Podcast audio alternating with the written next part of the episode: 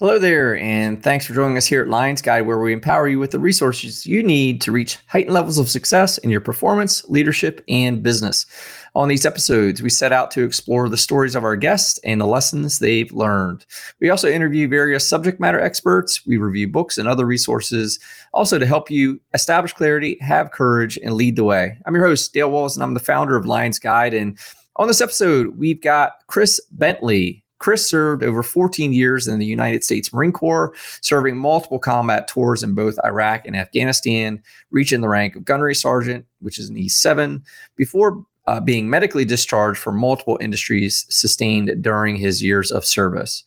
Afterwards, in 2016, Chris founded Bellatorum Resources, which was an investment company that specialized in the acquisition and management of oil and gas royalties before shutting its doors in April 2021 when Chris turned himself in for committing fraud in his attempt to avoid a failure of the business.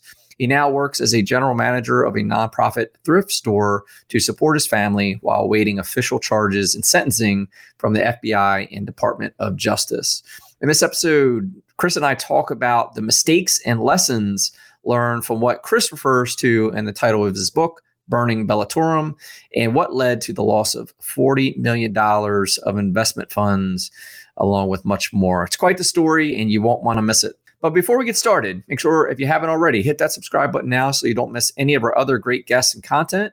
Also, make sure to head over to lionsguide.com and check out our free resources, including our latest downloads, book reviews, community events, live streams and trainings new courses, discounts on memberships and workshops, and a whole lot more. Especially if you're a business owner who wants to perform and lead at your highest level, head over to lionsguide.com and access our free resources today. With that all said, let's start the show.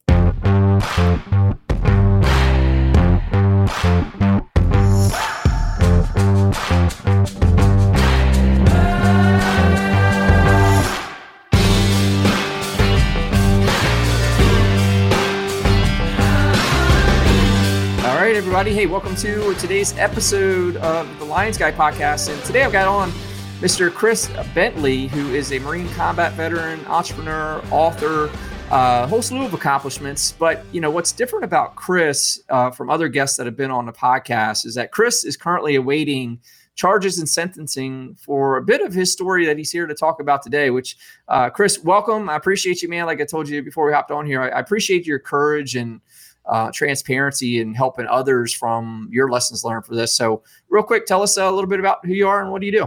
Yeah, thanks for having me on, Dale. Um, right now, as you said, I, I, don't do much. I uh, I'm, I'm, doing a little bit of business development for uh, um, a media group called NGBN Men's TV and uh, and their parent company, National Grassroots Media Corporation. But um, before that, I had a company called Bellatorum Resources. Uh, it was 100% veteran owned and operated. I was the founder and the and the owner, and um, and all my employees were veterans. We focused on investing in oil and gas investments, specifically mineral rights here in Texas, and um, legitimate first few years, uh, wildly successful, extreme, uh, you know, J curve hockey stick startup rapid growth and success.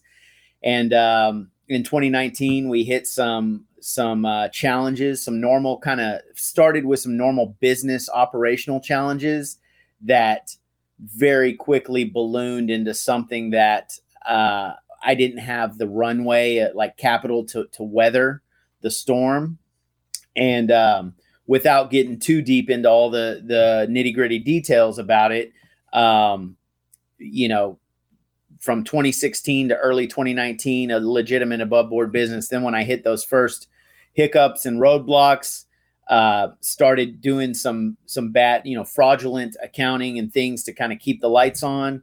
And that as we know you know that started in 2019 then some industry oil and gas related uh, challenges you know kind of industry downturn started happening. And then we went into covid and uh, you know the rest, as they say, is history. And uh, you know, I'm here to kind of share that story on, um, you know, the the lessons I learned and and the nuance behind it, and um, and I appreciate you offering me that opportunity, Dale. Yeah, no, definitely. So let's let's go a little, bit, little bit before that, right? So 2016 is only a few years back. It seems feels like yesterday in some ways. But so what what about before that, right? So you, you're Marine. You know, tell me a little bit about like your background and kind of where you came from to to kind of get to this part of your career. Yeah, you know, I'm from Texas. I, I grew up in East Texas in a little town called Tyler. Um, and I joined the Marine Corps right out of high school. I thought I was going to be a lifer. I joined at 18 years old and uh, I was in for about 14 and a half years. Uh, reached the rank of gunnery sergeant. I did six deployments, um, several combat deployments, several to Iraq, several to Afghanistan, and then a couple of other uh, just you know normal deployments like you know floating on a ship and hitting ports around the world. Uh, you know we call them see, I'm sure you referred to them as like uh, booze cruise or something like right. that, right? yeah. Like not much going on on those, and we'd hit we'd hit diff- various ports around the world and have have a good time when we got off the boat. Um, but you know that that was what I thought I was going to do with my life. Well, uh, during the the sequestration and the and the DoD defense budget cuts under the Obama administration, I got medically discharged after 14 and a half years. So uh, December of 2013, there I am at 14 and a half years as a gunnery sergeant. I, I got out. And so I moved back to Texas because at the time, the oil and gas industry was booming. And I got a job as a landman for a company down here. So in 20, all of 2014, all of 2015, literally just a few days before Christmas in 2015 is when I got laid off from that job. But I worked for two years for another company in the oil and gas industry, learned a lot. And uh, you know, when I got laid off, there was some industry, you know, downturns again in 2015. Um, but I knew there was still opportunity. So I started Bellatorum in early 2016. And that's, uh, you know, I had a very short civilian uh, job, uh, career, you know, experience before starting my own company. So a lot of people message me on the side and say, Hey, well, that, that probably has a lot to do with why you failed so badly is that, you had very limited experience as an on as as a business person, you know, working for another company. You know, I could argue one way or the other about that, but there's definitely some validity to that comment. But uh, nonetheless, it is what it is. I started Bellatorum Resources in 2016, and uh, we did really well for the first few years. So, and I guess like, what would be your response to that? Like the way you see it now? Because I don't know that I would agree to that, but because yeah. I mean, because you see people start businesses based on their passion and things they're after all the time, and I don't know. What I mean, just curious. What, what's your what's your take on it? Right? Were you too short yeah. out of the Marine Corps to do something? No, like I, I, don't think so. Um, I, I think that definitely some of the I did not have the experience. Like I hadn't seen an industry downturn in oil and gas yet as a you know, I'd only seen one, which I got laid off for, and I was a low level to mid level manager at the company I was working for, right? And so, not really a lot of responsibility to navigate a downturn. So that there's some validity in that. But my boss at that company, who I'm still uh, friends with and, and connected to, um, he always had a saying. He said, "You don't have to be a doctor to own a hospital, Chris." Right. And um, and that you know stuck with me and that's true. You don't you don't have to be a, a, chef to own a restaurant or any you know you could the list goes on and on. I think i could have sought some wiser counsel on uh you know but that doesn't mean i wasn't ready to be a business owner and entrepreneur. I know you got a ton of books behind you so i know you're you're one of those uh, uh leaders that are readers as they say. So have you ever read the e-myth? Yes definitely. yeah, great, great book that kind of talks about this right? Like which is you know, the important thing to know is that when you own a business, your primary job is business owner, right? Even if you are the doctor that owns the hospital, the minute you own the hospital, you're a business owner and you you may still practice as a doctor secondarily, but your primary objective is, you know, owning that business, so to speak. Absolutely. Yeah. The um so when it came to the Marine Corps before we run too far from that, like what what what influenced you to join the Corps?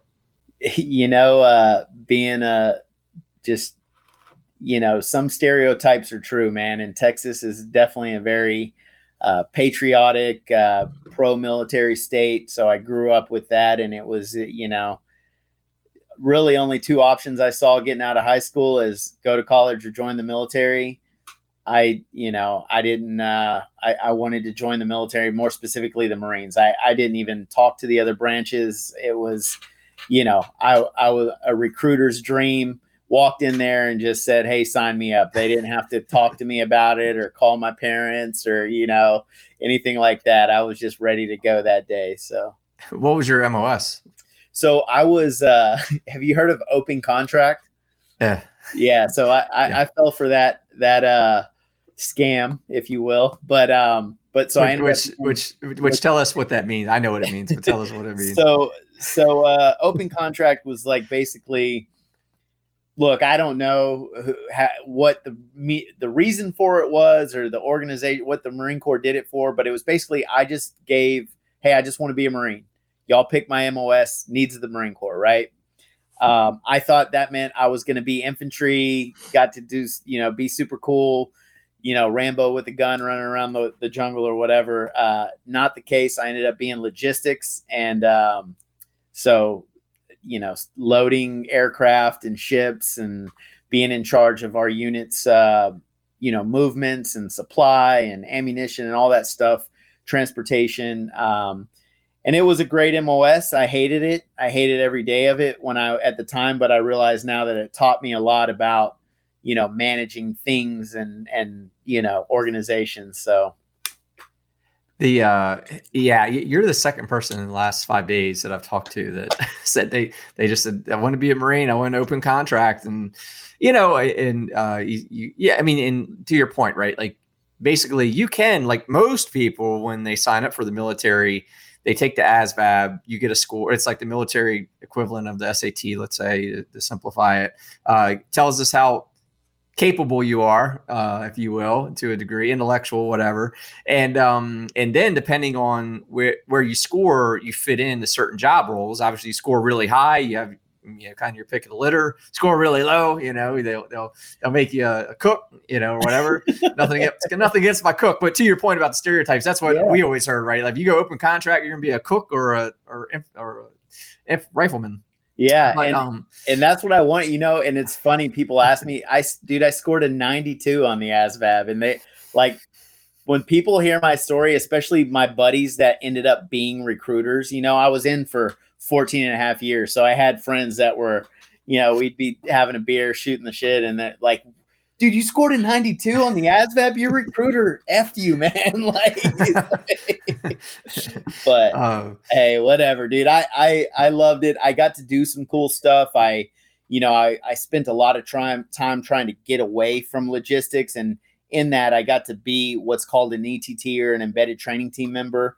And I was embedded with the Afghans on one deployment where I was out not being a logistician. I was actually like out you know, operating and and doing call for fire and real world mission with the Afghan army. I got attached to MARSOC for my last deployment. Not saying I'm a special operator or anything like that, but being a, a logistics guy with a special operations unit afforded me some opportunities to to do some cool stuff and get some high speed gear and go out on some missions that I normally wouldn't have uh, otherwise gotten to do. So that was pretty cool.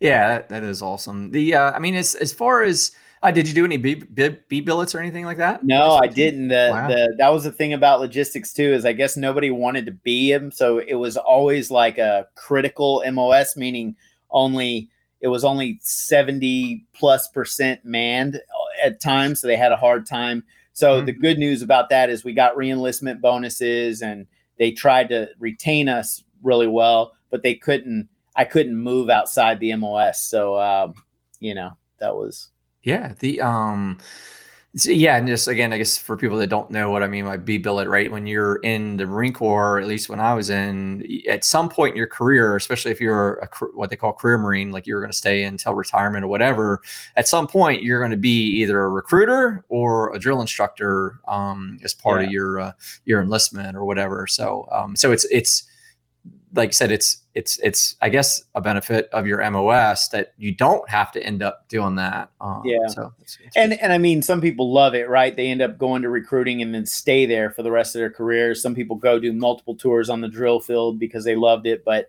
yeah, I didn't. Um, I did not have to do a B billet. I never got flagged for recruiting. Uh, that's another thing is that you know when recruiters sometimes have to go against their their own will, they get flagged if their MOS has an abundance of people like mm-hmm. with the infantry or certain uh, like admin MOSs or whatever, they'll they can't avoid it. They have to go to recruiting duty. Now, were you married during your service time or I was. I uh I I'm still married to a woman I married uh you know in 2008 uh mm-hmm. while I was I was a staff sergeant when I married her so mm-hmm. towards you know uh, I I had a quite a few years of not being married while I was in, but the last um, let's call it uh, six years of yeah. my, you know, about six years of my uh, Marine Corps time, I was married and I had my my two sons uh, during those last few years too.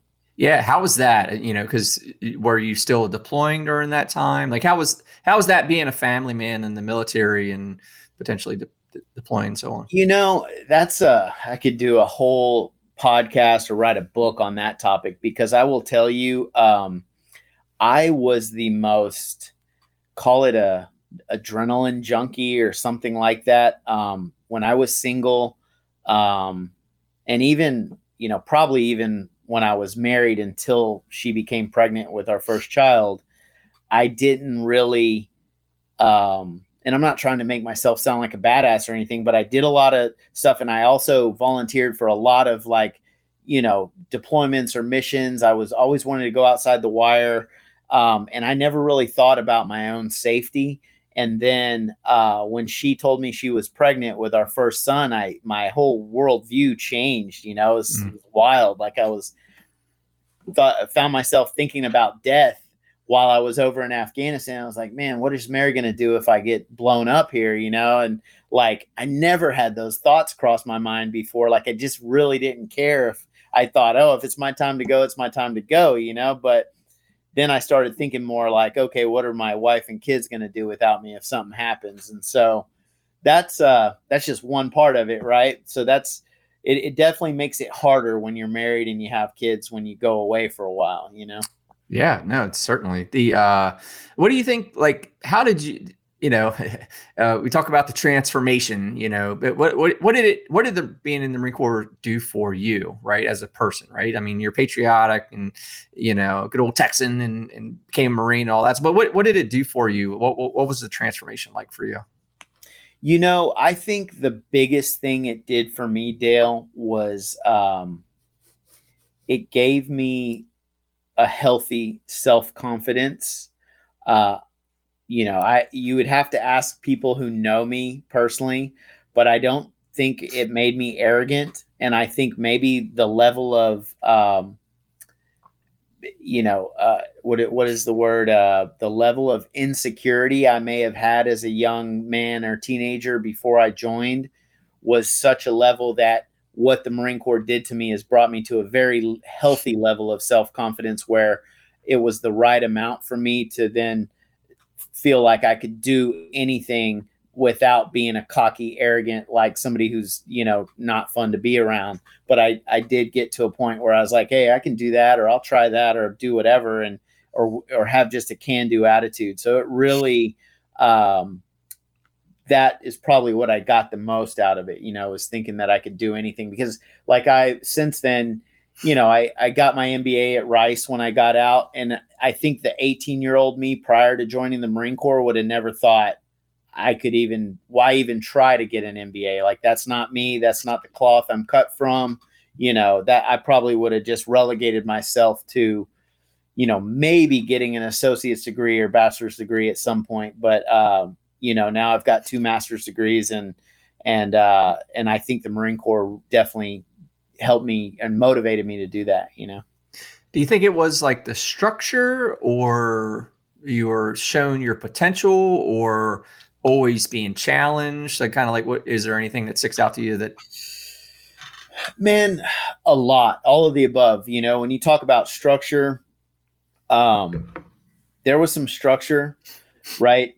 I think that you can. It depends on how what how you're using that word, right? For me, seeing that you had to have a degree to be an officer, that's you could call that structure, right? That's the organizational structure. So that was that part motivated me. It's like, hey, if I ever want to do anything, uh, like if I ever want to be an officer, I got to get a degree. Mm. And when and but the Marine Corps, as you know, you know when I, when you see your officers, you you see that these are also people that came from all walks of life, like you did, and that if they can do it, I can do it. They have the MECEP program and warrant officers and all that, and so uh, I actually was on the MECEP program and graduated officer candidate school while I was in the Marine Corps, but that uh, medical discharge happened after, you know, it was, I think it had way more to do with budget cuts than, um, than anything, but I was on the path of becoming an officer and, uh, you know, uh, things happen for a reason, not to that, you know, not where I'm at today, but I think everything happens for a reason. And so here we are. Yeah, that's something. So they had already invested in your, like say the MECEP, which is what Marine enlisted to officer MECEP. commissioning education yeah. program. Yep. Right. Yeah. Yeah. I so I remember that, and so so you were already through that, and all the way all the re, already through OCS, which is yeah. So the way it works, I got I actually was at the college where I so you get you get your degree. You know, if you get accepted for MECEP, you get to go to college full time and you have to do OCS your first summer while you're at college. Oh, okay. So I went to OCS, um, kind of further aggravated some injuries that I had, but kind of the general rule of thumb for MECEPs, you know, because we most of us had been through some stuff already, kind of beat up our bodies in the Marine Corps as it happens. And so it was like, hey, just make it through OCS and then you can go get a surgery or do whatever you need to do to repair your body, but just get OCS out of the way first. That way it's smooth sailing, right? All you have to do at that point then is maintain the standards and, and graduate college and then you commission. Well, that sequestration and the budget cuts all happened my last uh, couple years at, at, Norwich University, where I was just kind of hmm. finishing out my degree. I got a surgery. I was on limited duty for, you know, a while, like almost a year and so, what happens when you're on limited duty recovering from a surgery? Uh, that's fine. It happens to a lot of people in the military, but not during a budget cut. You know, hey, we're looking for people. I, I joke sometimes. I was saying, hey, if you had an ingrown toenail, you were getting kicked out. Wasn't that extreme, but it was close. You know, it was like I saw guys that were super healthy, and it was like they were just finding reasons to get rid of people. And at that time, and um, so I was I fell victim to that, and and you know it's ended up being a blessing in some regards in my life. I mean, getting to spend time with my kids and you know coach soccer and do the things that I wouldn't have done had I become a new first lieutenant in the mm-hmm. Marine Corps. You know. Yeah, no, definitely, I get it. The um, so you got out. Um, I mean, how pissed off were you? You know, with regard to that, dude, I was I was really bitter. Um, wasn't part of the plan, you know. Um, kind of the Marine Corps is I, I, would assume it's unique. It's the smallest branch of the military. I, I, can't, I haven't served in the Army or any of the other branches, so I can't say it's this way. But you tend to drink a lot of Kool Aid in the Marine Corps that you think it's like, hey, you're, you're like, we're special, we're our brotherhood, that we take care of our own, right? But at the end of the day, it's still Department of Defense bureaucracy, and I was just a number. Mm. And it's about, it wasn't personal, but I took it personal because as you know, the Marine Corps is very personal. Your, you, your, your leaders know all about your life. They, they have to, to take care of you, to, to support you as a good leader. And, and so just, just the closeness in the Marine Corps at that time, I, I was like, I was kind of little, I was bitter and I came out with a chip on my shoulders, but, um, you know, I, I got over that and, uh, and I, I think it's, I, I have a lot of gratitude and value on my Marine Corps experience, and I'm glad they ended when they did. You sure. know, like I, I think it was the right time. I was already starting to be bitter politically about, you know, the wars in Afghanistan and Iraq and how they were being handled. So maybe I wouldn't have been a great officer. I wouldn't have been the type to just to take commander's intent and be a good good marine officer and do what i was told you know so it, it might have been the right timing you know I, I probably would have gotten trouble for being insubordinate or something had i stayed in you know? sure yeah no understandable the uh you know so so you got out and i guess what was that like? And i mean were you in kind of panic mode? Was there some sort of grace period that you know you felt like you had like a soft landing of sorts? And and, and how did you get into being a landman as you said? Well so that's that's a great question dale. Um and here's why because no i was worried about getting a job right? Like all of a sudden i'd been in the marine corps for 14 and a half years and um you know at the time so so I get out December 30th. Okay. Uh December 30th, 2013. That whenever you get medically discharged, they put you like one day before the last day of the month. It's at least that's when I was in. So I didn't start my new job until like February. I can't remember exactly, but sometime in early February well i didn't have a job from you know december 31st to whatever that first day in february was. And i was panicking. I so i took the first job that i got offered. Like mm-hmm. so that it was like i was like hey i can't take this. I can't um i can't not be employed. I got to support my family. I need a paycheck whatever right? It was a good job. I got offered a good job. It paid well. And it it ended up being the right job. I loved the work. It was it, it was great. I, I again I believe it happened for a reason. But now looking back and seeing some of the other veterans transition story, like one month and some change is not long to be unemployed after you get out of the uh, out of the military. So it felt like an eternity to me at the time, but hindsight uh, being 2020 it, it, was actually a very short period of time to be unemployed and it gave me some time to like learn the traffic patterns in Houston, the you know the the third or fourth largest city in America with probably some of the worst traffic in America. So, um, yeah, the the time that I was unemployed when I got out was uh, was probably need I needed it. You know. Yeah. The uh, did you have to relocate or because of the MECEP stuff? Were you? Yeah, I was up in Vermont. I was okay. up at Norwich University, which is uh, the oldest private military college in the country. I was hmm. up there, and uh, so moved from you know nice. mild summer weather to um, you know, and it was snowing at the time up in Vermont to down in you know Houston in January felt like summer in Vermont, you know. So right. well, and, and the reason I asked, right, because there's that too, right? You, from the time you get out, like, and you also have to relocate and and all that jazz. So yeah, yeah. I loaded up a U-Haul and drove down here with uh with my um my son, one of my sons, and uh he was my shotgun rider and uh we pulled one of the cars behind us on the U-Haul. So it was a yeah. fun trip. I did that back. I did that uh, from Pendleton back home to Maryland. You know, same thing. We get to nice. car car toting behind full full U-Haul like across the country, man. It's, it's good time. Yeah. The uh, so you know, so that got you into the what what was it? What so what were you doing like in the in the land? So uh, being a landman, it's uh, it's not a gender term. It's it's uh, short for petroleum land manager. You do basically like real estate slash property management and negotiations specifically for the oil and gas industry. Um, and like it's acquisitions of like say a pipeline easement. If a pipeline's being built you're the one that goes and negotiates with the landowners on building the pipeline in their land. You got to pay them a fee for that right? And then you got there's also going to be some work that needs to be done and permits that need to be filed and dealing with various agencies whether that's water you know conservation districts or whatever just a lot of land usage uh, skill sets and um, so that's what I was doing: acquiring land, negotiating usage, being the the go between between the landowner and the and the oil company and the mm-hmm. construction company, and you know just making sure that those projects got d- done smoothly.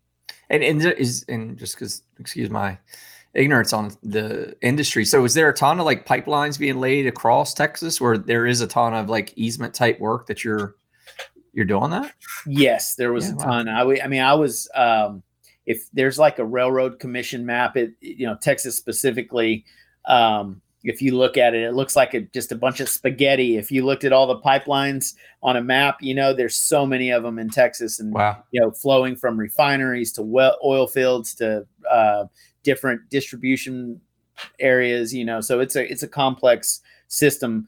The other side of the job is also getting leases and buying mineral rights, and that's you know the skills I learned in that job and I also did some part time contract work for another company that then focused on the mineral rights side. And that's when I, that's where I saw the real opportunity. And after getting laid off from my job at GMP Land, that's where I focused my efforts was on buying the mineral rights, which produce royalties. And so you can be a landowner, you know, we call it landowner, but it's not the surface land, it's the subsurface, it's the mineral mm-hmm. rights. And if you're the mineral rights owner, if there's oil or gas coming out of the ground, you get a percentage of that, right? So you can buy and sell it like real estate. You can invest in it, buy it, hold on to it, flip it, or, you know, adding like adding granite countertops to your house and then flipping it for a profit. The way you do it in our business was, you know, either buying with already before it gets drilled and and you know they've proven it or maybe adding a diverse little small portfolio together and then flipping the whole portfolio. So that's the game that I was in, and that's what Bellatorum Resources was doing uh, as a business. Um, and that's you know that's what I started doing in 2016, and uh, it's a really niche uh, segment of the oil and gas industry, and it, it can be very lucrative. Yeah, it's interesting. Uh, just through my own private investment, you know, kind of ventures. I didn't even I didn't know anything about this, but I recently did, and and I guess if, if I said it said it this way, maybe this was what you were doing as well, which was you know, which again, like you said, like is, is like real estate where you know even like buying wells to upgrade them to mm-hmm. flip them, right? Is same, were you similar, right? Like maybe a place that has a known was on a known oil field or whatever, and but maybe it's like the well was built in 1980, and you come in and kind of up update it, and now it has more value and yeah, royalties all along. Yeah. So it's it's a similar in the sense of you know we're buying oil and gas assets and flipping them, right?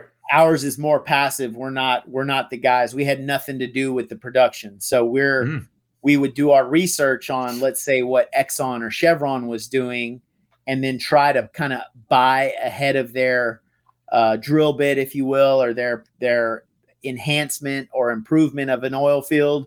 We you know be reading and and researching and looking and then go buy assets based on our what we thought would be a good opportunity. Mm-hmm. But it's extremely passive as a mineral rights owner because you can't control what the oil company does. What mm-hmm. you're talking about is a more hands-on approach where uh, you know you're you're now a uh, you you may not be the guy actually turning the wrench and going to fix the well, but at, when you're buying a share in a well, you're called a working interest owner, mm. and you are now basically a shareholder of that project. And mm-hmm. uh, you know if it needs more money to because they didn't budget correctly, like let's say you bought an interest in a well and it cost a million bucks. So they raised the million dollars and they spent it and realized, oh crap, we need 1.2 million, you know, we need another 200,000. They'd go back to you and say, hey, Dale, I need you to send us your share of that 200,000, which is whatever percentage you bought in the well, right? Yep. And then they could flip it for 1.5 or 2 whatever down the road and you'd get your money back and your your share of the profits, you know. Right. But, uh, otherwise be diluted and yeah. know, be in a different class of share because you didn't participate exactly blah, blah. yeah yeah. So so uh royalties a little bit more like true real estate in the sense of it's it's the actual land asset. You get a deed mm-hmm. with a with a, a legal description like hey survey number 93 tract 17 and this whatever and you you're the you're the landowner the mineral rights owner in that area and whatever percentage of the mineral rights owned, that's your, you know, your share of that, the production that comes out of there. Right, right.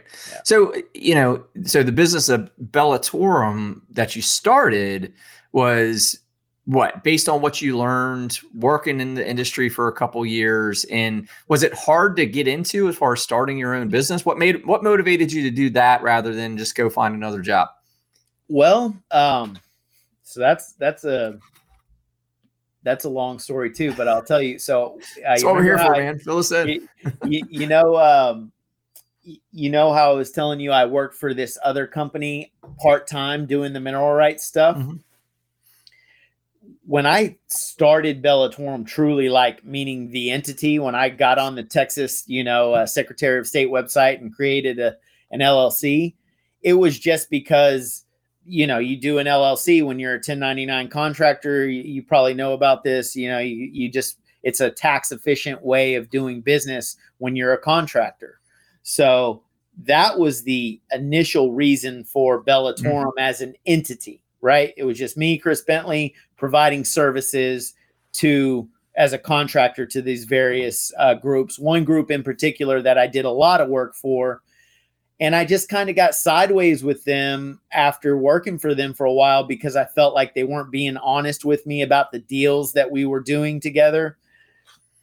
And and so I was like, I'm just going to do this 100% on my own. I'm going to go source my own deals and I'm going to go buy them myself with my own money. Mm-hmm. So it started out really small in 2016, literally like with my own money.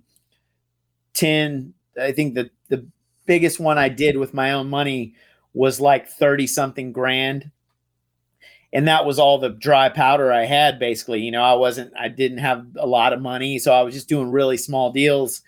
And then in 2017, I brought on an investor and really started. Then he brought on friends, and it we were just doing really well, and so it spread like wildfire, like word word of mouth, you know. And I I ended up going from one investor who gave us like forty thousand dollars or thirty five thousand dollars his first investment to then later that year, just a few months later, doing a hundred thousand. His his financial advisor came in, who was also his friend with a hundred thousand. Some of my classmates from my MBA at Rice came in, and we had a few, so we had a few hundred thousand, and then the next year we got to several million and about twenty investors, and then later on, forty investors with almost six million. I mean, it just grew very fast, mm. and so by um, early 2019, I had about uh, 100 investors total with at by May about 28.7 million in, in investor capital.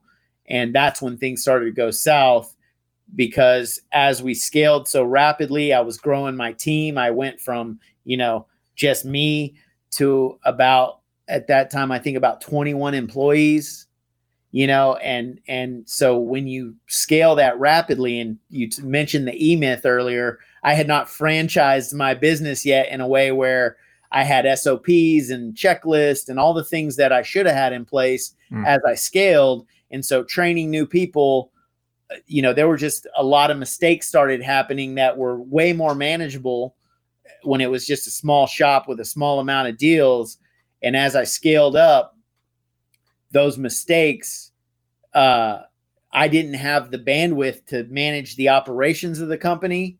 And I'm not making an excuse. It was just like that was on me. I, I neglected working on the business because I was out raising capital, you know, trying to grow, grow, grow. And then I thought the business, I kind of left it to grow on its own mm-hmm. and it got out of hand very quickly, you know. Hey guys, Dale here, and I wanted to take a quick break to invite you to join the launch of the Lions Guide community called The Pride.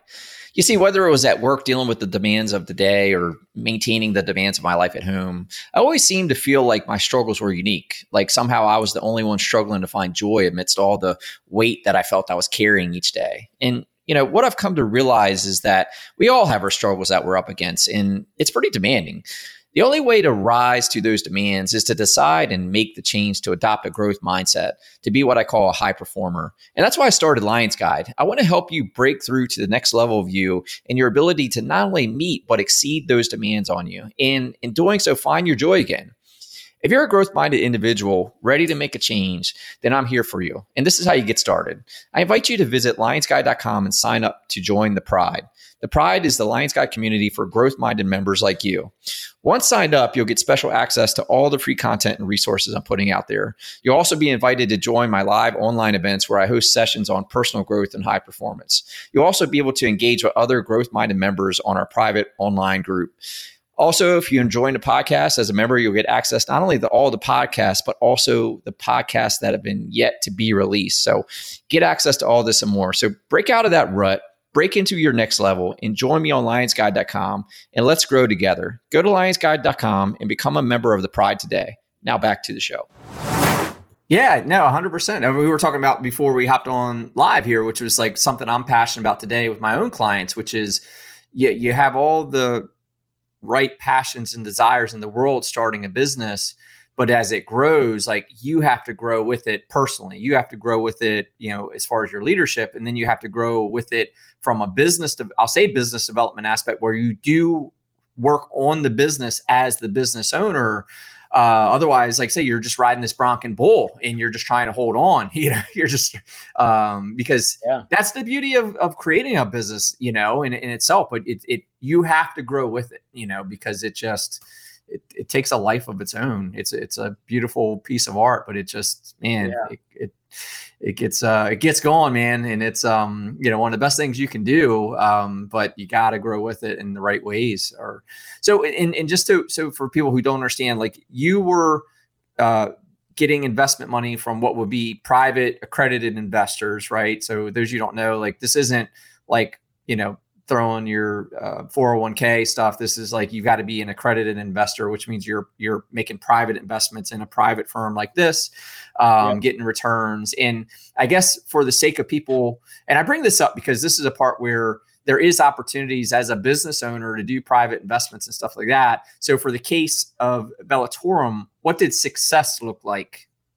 So, like, I'll, I'll give you an example. 2017 and 2018 were extremely successful years for our investors.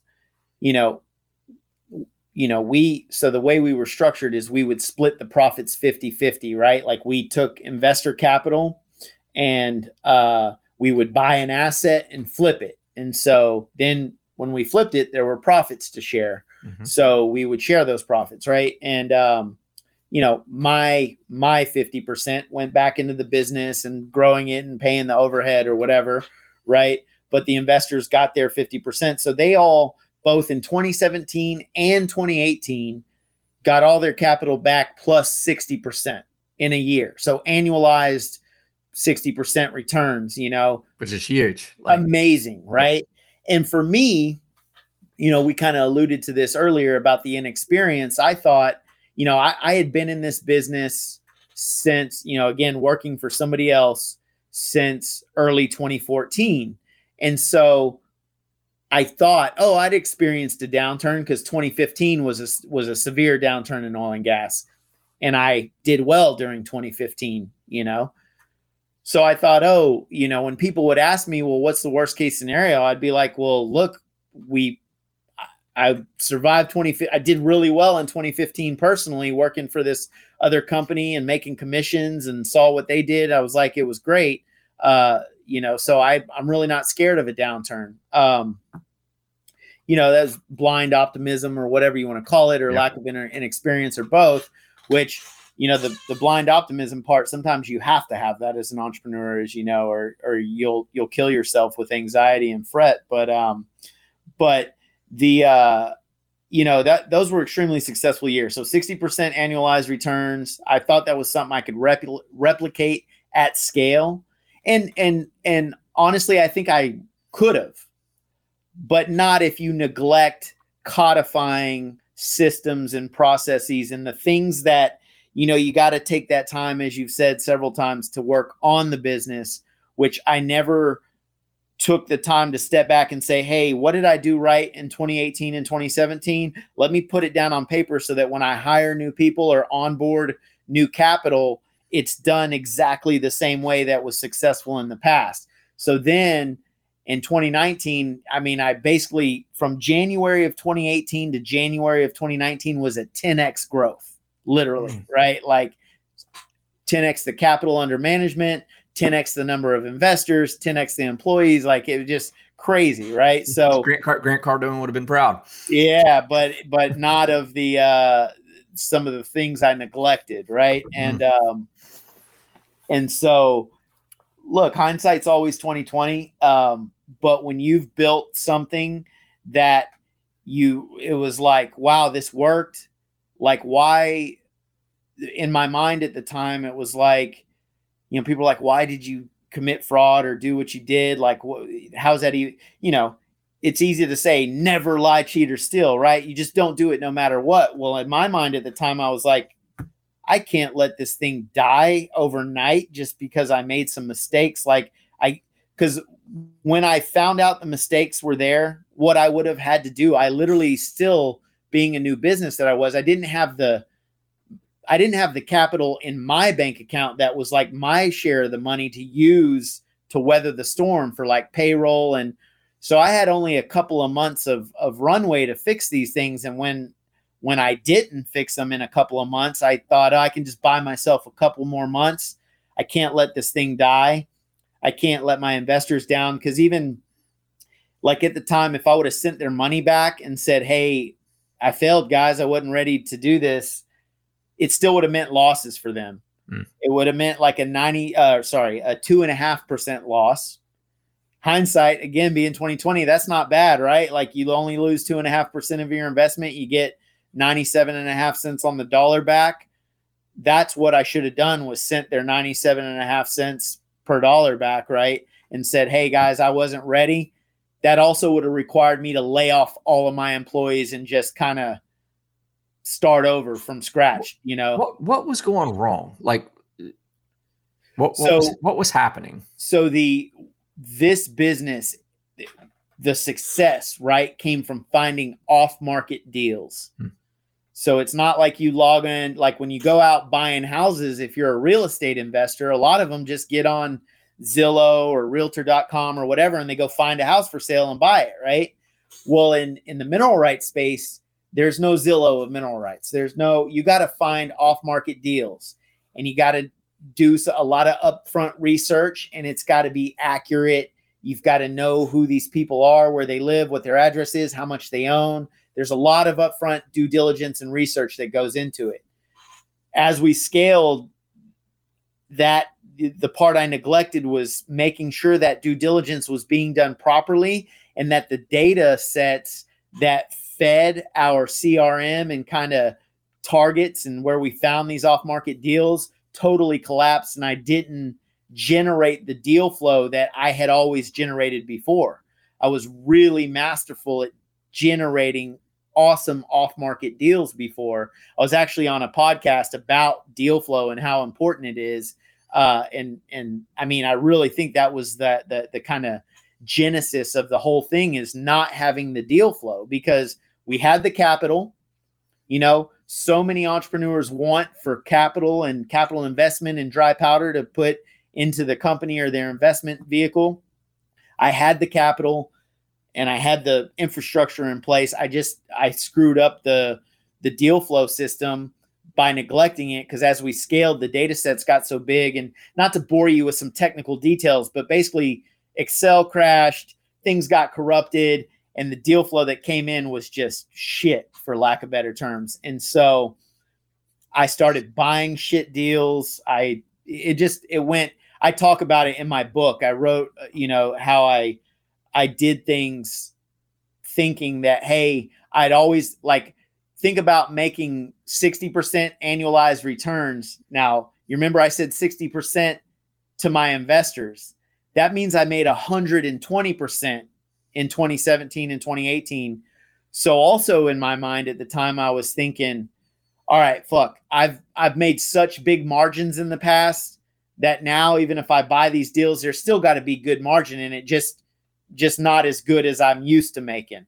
So I was thinking I, that earlier, because yeah. I could I could kind of see in your head a little bit. You're going, well, man, I'm making yeah, because I I did the math too, right? It was not 60 was what they were getting, yeah. but that was half of your total return, which is 120% return in a year, which is huge. So in your head, you're you're kind of you know telling yourself like, well, heck, man, if it's 50% return or even know, 30, I would right, yeah, that's star, still right? awesome. Yeah, you're still a rock star. Yeah so so that was also part of my thinking is like look i can buy a few of these shit deals. They're not what i would have done in 2017 and 2018 and then uh, you know it just i i it's a snowball effect man. And i kept doing and you know as they say as they teach you when you're a kid you you you violate your integrity just a little bit then then it gets more then i was like lying on a financial statement so i could get debt from a you know and it just went i, I did wrong. Like i want to make it clear. I was a bad person. I you know i i lied to you know and although i wasn't out you know doing cocaine and and and hookers and whatnot with other people's money i still lied and and stole and that's what it boils down to. And uh, some people have while i appreciate what people say to me they're like hey chris you're not like those guys. You you did it to keep your employees employed and you weren't out you know living the good life with with other people's money like bernie madoff or whoever you know the stories you hear jordan belfort whatever um, it still boils down to uh, i didn't have integrity during a that period of time. I was doing things that were dishonest for whatever the reason was. And you know the saying you know the road to hell is paved with good intentions. It's you know it doesn't matter. And so it's been one of the biggest things i've been you know talking to my kids about openly now that they're a little bit more mature is like hey guys don't don't do like me. Like you think if if you uh, are ever faced with a situation where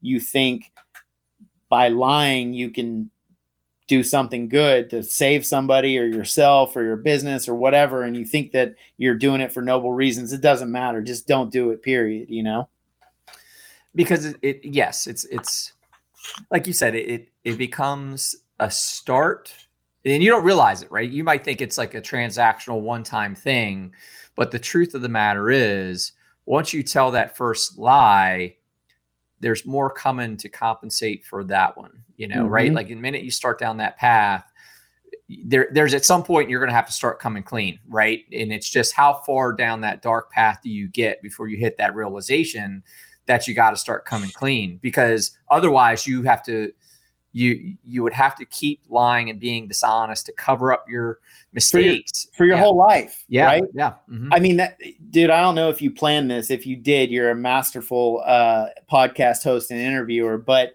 you know that uh, what you were just saying is like, how did I get to where I am now? I I um I wasn't being investigated. Nobody had turned me into the cops. Nobody knew the extent of anything what I was doing or knew the de- you know like all all my investors knew is that we were in the pandemic. Times were tough. They probably had no suspicion that I was doing anything wrong. They I mean they probably were like what we're are we ever going to get our money back or whatever? But you know I had a I had a lender that probably had some suspicions but they didn't uh they didn't report me to the cops or or um flat out accuse me of fraud or anything. They just said, "What's going on here? It's not you're not paying your covenants, and we think you lied about you know the value of the assets or whatever." But but they didn't uh, accuse me of fraud. But you know when you were your point earlier about having to lie, lie, lie, like I could have, Dale. This is the thing that's um, I I don't struggle with it, but I think people do because I was working on a huge um, capital investment that would have made all this nobody would have known anything right? And, and in order to orchestrate that i was still having to lie. I was having to go out to these investor meetings and and lie about hey we're good. All everything's awesome and how i was going to use that money i was i was getting close to about probably like a hundred million dollar investment right? And in order to get those meetings and to convince those groups of investors and people involved in that, of course, I you know they ask you when you go into capital raising meeting, there you know what's the state of the company, what's your track record, and while my 2017 and 2018 track record were great, my 2019 2020 track record was horrible, and you know I couldn't just say oh it's COVID, just invest your money in me, I promise we'll go back to 2017, 2018, or at least I thought I couldn't do that. So all my capital raising efforts in 2019 and 2020 were everything's rosy, it's great. I haven't laid off any employees. We've been able to weather the pandemic, and I was I was getting you know traction with this capital raising efforts, and it was going to take a little bit more time. It was uh, early 2021. We were starting to get contracts passed back and forth, and and more meetings and it looked like it was going to work. but to your point earlier, I remember thinking when I, I went and turned myself in, I, I I just the guilt and the pressure of like living this constant lie, looking my wife and kids in the eye, going to Bible study on Sunday and to church and just feeling like the biggest piece of crap hypocrite. It you know, I don't know how other people who committed fraud feel, but I wanted to kill myself. I like mm-hmm. literally was suicidal and just couldn't look at myself. And so I thought, like, if I get this deal done and I do it, nobody's ever going to know. But that means for the rest of my life, I'll have to lie literally, you know, and I was, I'm 40 years, I'm 41 years old, about to be 42. I have to lie for the rest of my life when people are like, "Oh, Chris, you're so great. You're such a great entrepreneur. How'd you do it?" Oh, oh hard work and uh, and an ingenuity or whatever. You know, Grit. like that's a grit, man. It's grit. yeah, right. but in my mind, I would always know. Well, you want to really know how I got this business to survive the pandemic? I committed fraud. Hmm. Like I, so can you imagine to be invited to speak in front of a group of any people. Let's say let's say your alma mater where you graduate college or whatever and they say hey can you come speak to our business students or whoever class? And and you're you're up there talking like you're some guy that's praiseworthy in business. And and I didn't want to I, I could I like literally envision that. And I'm like I don't want to live my life like this. I don't want to have this secret in my in the back of my head for the rest of my life. And so, you know, I it was it was two options. I was either literally gonna blow my brains out or go turn myself into the feds. And you know, I went and turned myself into the feds. so what made you come clean was just the anxiety of it.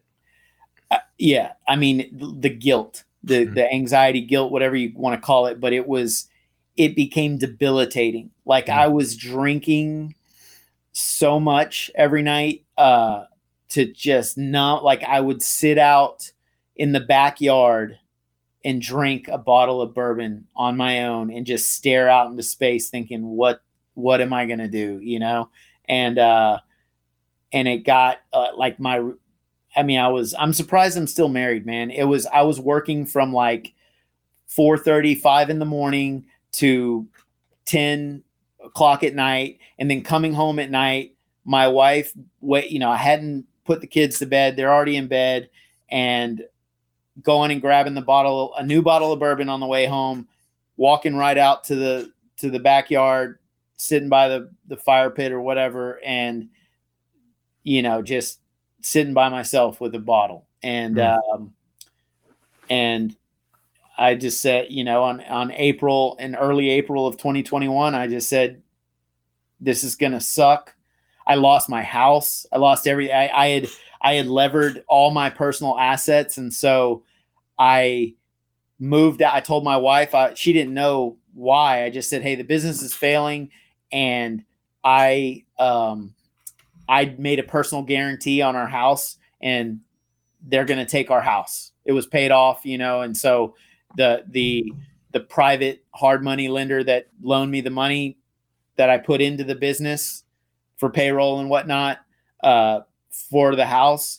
They also had a deed that, like, if I defaulted on the loan, they knew they would have been able to take the house. So I just said, "Fuck it, I'm going to move out early." And I told my wife we moved in with my in-laws, and um, that's where I am right now at my in-laws' house. And uh, and they they were kind enough to give me uh, a room to put my office, and uh, that's where I am right now. But anyway, off the subject of just that's that's what happened, man. I just went and said, you know what, screw it, I'm gonna go turn myself in, and um, I did that on and Uh, so I did it on April 9th of 2021, but I didn't actually physically meet with the FBI and the Department of Justice until April 13th.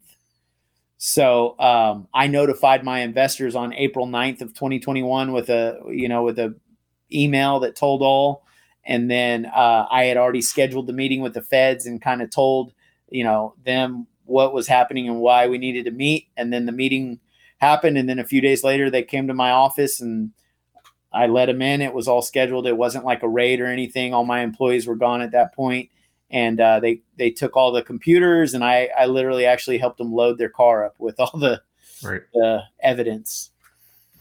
So, so you came clean. You had to send an email to the investors. Like, how are you? How are you explaining yourself to the like to the investors and to the employees? And I mean, what was the impact? You know, as far as all that's concerned. Man, it was. Um, there's still a lot of fallout, but the impact that a lot of disbelief. A lot of my investors were friends and family. Um, you know, uh, people I had, you know, maybe they weren't friends at first, but they became friends during the, uh, you know, the experience of investing with us and coming to the office and going out to dinner and those things that you do when you raise capital, even from from strangers, right? Like you you meet people and you develop a relationship with them, and uh, so I'd become close with some people, and uh, you know those those relationships are ruined now, obviously, and um, so it, there's been a lot of fallout, man. And the email I sent, it, it actually somebody circulated it on social media like the next that night or the next day, and so um, you know it's out there. I put it in my book. The actual email I just copy and pasted into the manuscript of my book, so it's there. And um, you know, I wrote that book to try to make restitution because the only person that did okay in this whole deal was the lender. They foreclosed on all those mineral rights assets that we owned. And, uh, you know, while it wasn't their business model to be long term holders of assets, they didn't, you know, it wasn't their goal to foreclose on them. They at least, they've got some cash flowing assets that to help make them whole. The investors lost everything, you know, because the assets that we were holding, they don't, they no longer have. So they lost their money and, you know, a lot of people are extremely upset about that. I've had some people call me though, Dale, and they're like, "Hey, Chris, I'm not happy about this, but I still love you, and uh, and it's just money." You know, I've had the opposite extreme of that of like literally, I hope you die and go to hell, and you're a horrible person. I can understand that, you know. Um, so it's been it's been that full spectrum of uh, of responses. But um, you know, I've I've had a lot of of uh, finding out who your friends are, you know, for real. And I've had some some some Marines I served with, you know, kind of snub their nose at me and and who aren't even affected by this, didn't didn't invest in me. They just you know judge me and say they don't want to be associated. I've had others reach out to me and really um, you know, be there for me to support me. So it's been, you know, it hasn't been all bad for sure.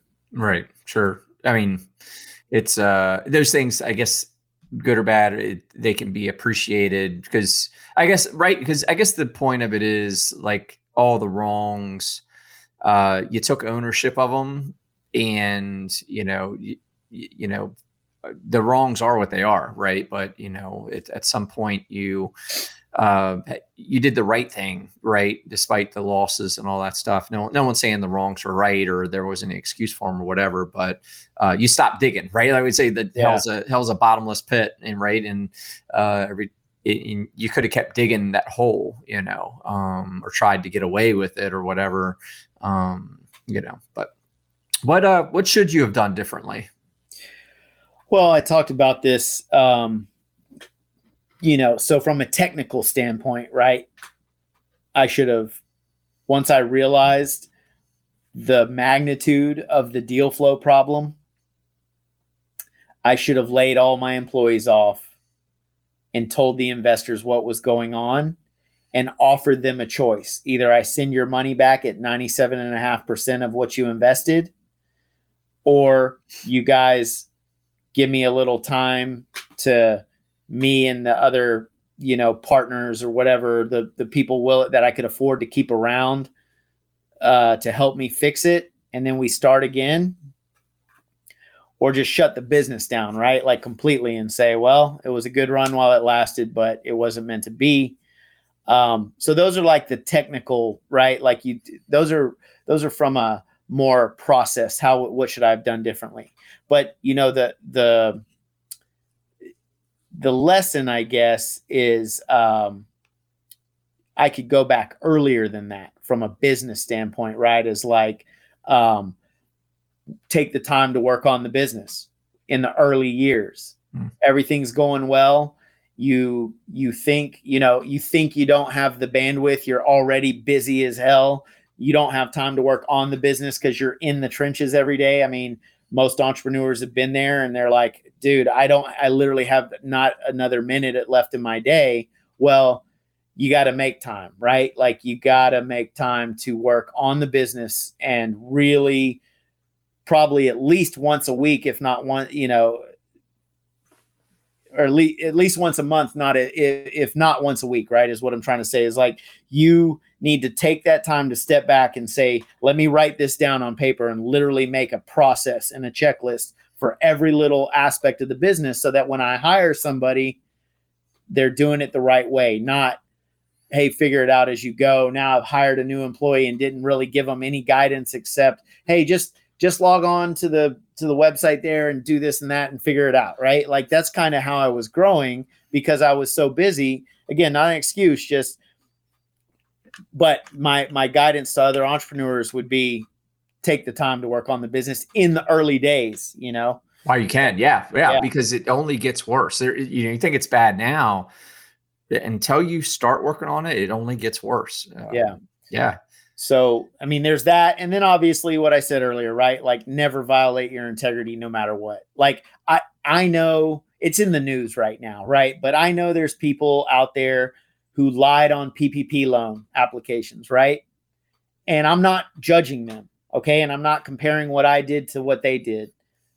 I'm just saying that technically they could go to jail for that. They're they're the feds are on a massive roundup of PPP fraud right now and I would I would wager that the majority of those people did not want to they didn't have bad intentions of going out and buying a Ferrari with their PPP loan. Like they in order for them to get approved for their PPP loan to they had to fudge some numbers or say they had more employees than they did or whatever right? Like um if you were the type of company that paid people 1099 rather than W2 you, you probably had to lie on on stump you know? And and so anyway my point is is just don't do it. Like there's people out there and I, I will tell you the the repercut like going to jail is the least of my worries right now. Like i i know i'm going to jail. Pro or I, I assume that i am. I shouldn't say i know i am but i assume that i am. Uh but that that's almost like a vacation from all this other shit I'm dealing with. And I would mm-hmm. caution entrepreneurs that, you know, lying on a bank loan, whether it's a PPP loan or a regular one, is fraud and it's a felony offense. And you you will give up your right to vote, your your right to own firearms, which you may not care about if you're from certain areas of the country or whatever, but you know, uh, I care about those things. I, I'm a patriotic American and and then there's the relationship fallout. There's you know there's the ki- being away from kids your your your personal relationships your professional relationships your reputation your ability to get a job. Like you know i'm not saying my life is ruined. I i think i can come back from this but um again prison time is the least of my worries right now. After being in the marines i'm not worried about being told when and when I can go to the bathroom and take a shower. I've been through that before, you know, but uh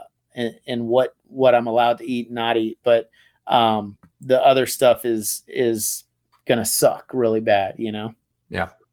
The uh I mean, I guess we talked earlier with the Marine Corps transformation. Like how has this transformed you as a person? You know, um it's definitely given me um, it's given me uh, some new perspectives dale uh, you'll appreciate this being a marine yourself. Um, you know that that saying failure is not an option. Mm.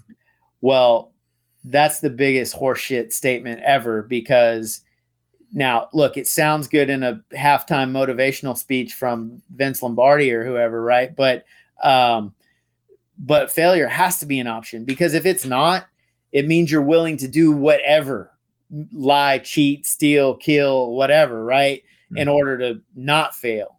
And that, you know, what is it going to be? Either either if those are your only options, failure or no integrity or doing something horrible, you're going to pick the horrible thing because failure is not an option. No, like you've got to be willing to fail and you got to know when the writing is on the wall and when it's time to say, you know what, let me live to fight another day. I'll lose the battle. I'll fail today so that I win at life. You know what I mm-hmm. mean?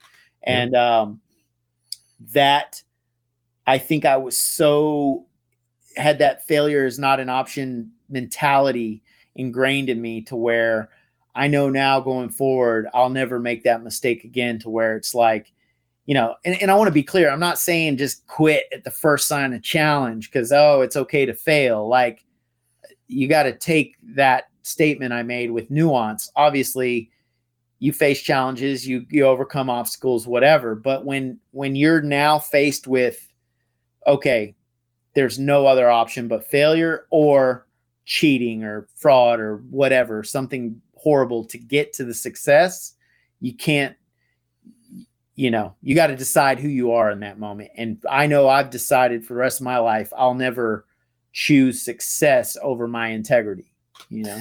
Right. Yeah. I mean, it, it fail with your integrity intact. Like that's how you live to fight another day, you know, and yeah, in, in this type of situation, because, you know, like you said, if you would have come clean early and just said, look, sorry, 2% loss. Hey, but Hey, look, last year, 60%, you know, look, it, matter times. Let's regroup when things change, circumstance change or, or whatever but now you know there's so much tr- trust lost you know trustworthiness like the things that that take a lifetime to build you know that you know certainly now there's a big uh big challenge with that in a lot of ways you know as opposed as opposed to just just saying look just fail well right? You know just, yeah. just fail well.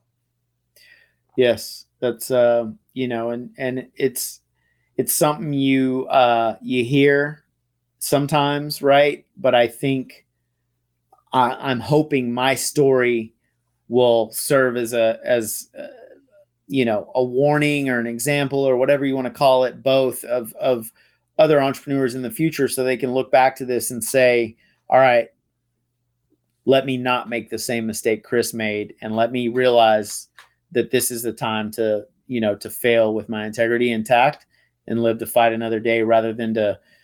keep clawing at you know the potential success and and sacrificing uh, you know your values your morals uh, to get there is uh, it shouldn't be an option. And and and you know you think it you think that it's an easy choice when you're from the outside looking in oh I would never do that right? Well it you know you can get blinded you can get tunnel vision. And so I'm asking for people who are listening and for those that read my book is just you got to be you got to remember this story man because it's it's easy to do. I, I, you know, believe what you will, but I was not a person. I wasn't a fraudster or a scammer. I wasn't out. I never had the intent to go defraud people, and so, uh, and I think most human beings don't. You know, most business people don't. But when when times get tough and you think, oh, you're gonna have to, there's no other option, then you know you might be right. There's no other option, but the option is failing right. and uh, and it's not as bad as you think it'll be because right.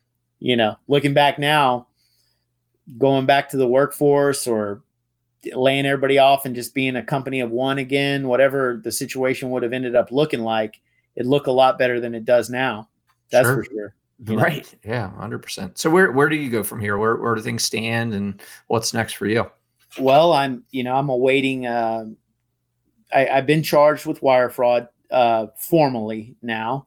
Um, I'm waiting on the court date for like official plea and sentencing and all that. It's it was supposed to be this Friday, the the 23rd. It got postponed. I don't know why I didn't request it for it to be postponed, but anyway, I'm waiting to hear. I have a meeting with a federal public defender next week, and then we'll figure out when the next court date's going to be. But hopefully sooner than later. Uh, if I get sentenced to prison, I'll go serve that time. Hopefully, it's not, you know, anything extremely long. You know, I hope selfishly, like I, you know, it's like I, I don't know what's right for the investors me to go serve a long sentence or to do more to where I can earn restitution. You know, I obviously can earn restitution better if I'm out, but also I, I want the investors to feel like they got justice. And I don't know what that looks like or what it means to them. But um, you know, so that's what's next. And I'm kind of in limbo or purgatory, if you will, right now until the legal system decides what they're going to do with me. Right, right. Um, and I guess you know, as far as it's concerned, you so you wrote a book about all this. Tell us a little bit about the book, where people can find it. And yeah, it's on Amazon and Audible. I got a, a copy right here. It's called Burning Bellatorum um, the story of a $40 million fraud and its priceless lessons for investors and entrepreneurs. It's a long title. You can leave the subtitle out. So Burning Bellatorum, it's on Amazon and 100% of the proceeds go towards restitution.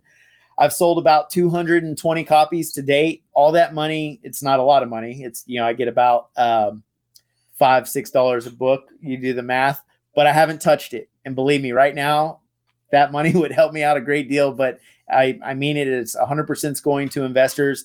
I'm also working on some speaking engagements, and any money made from those speaking engagements will also go towards the investors' restitution. So, hopefully, uh, you know, it can become an international bestseller, and uh, and I can make everybody whole. That's the goal. Sure. Yeah. No, man. And, and Chris, I like I said, I, will say it again, man. I appreciate you kind of one the courage to come clean. You know, despite the the hole you had dug as far as it was. It, yeah, right. The courage. It took even more courage for how deep it got. Right. So it took a mountain of courage just to fail the first time, and it just got to where it got. And you know, I, I think you know you do deserve the the nod for you know facing kind of how deep and dark the situation got and, and coming clean, you know, at all, right? Or, or you know, owning it and, and you know, so on, and especially to take it and and put in the be already putting in the work you are to kind of trying to make it right. You you know what was wrong and you know what you want to do, all everything in your capability to try to make it right. So so I I respect you for that, man. You know, despite you know you're not a bad person. You you you made a bad mistake, right? So. You know. Yeah, I appreciate it, Dale. I really do. I appreciate the opportunity to come on your show, man. And I really, I'm a fan too. So uh, keep up the awesome content, man. Yeah, I appreciate that. Um, so otherwise, if someone wants to reach out to you again or find the book, what what, what would they do? Yeah, just look, I'm really active on LinkedIn, as you know. That's the main social media platform I do. Uh, so look me up on LinkedIn, and um, uh, it's on Amazon and Audible. So if you just search Burning Bellatorum on Amazon or Audible books, uh, you'll find it there. Good to go, man. Well, look, eh, Chris, I appreciate you coming on again, telling your story. I think this is has had a ton of value, right? It's it's not all, you know, rainbows and and butterflies, you know, starting your own business, right? There there are some pitfalls and I and I appreciate you, you know, being candid and transparent and sharing your story. And uh, you know, it's definitely going to help some folks out there you know avoid avoid mistakes or whatever. So thank you. Absolutely, my pleasure. Thanks again, Dale. All right, thanks, Chris. Talk to you soon. All right, cheers. Cheers.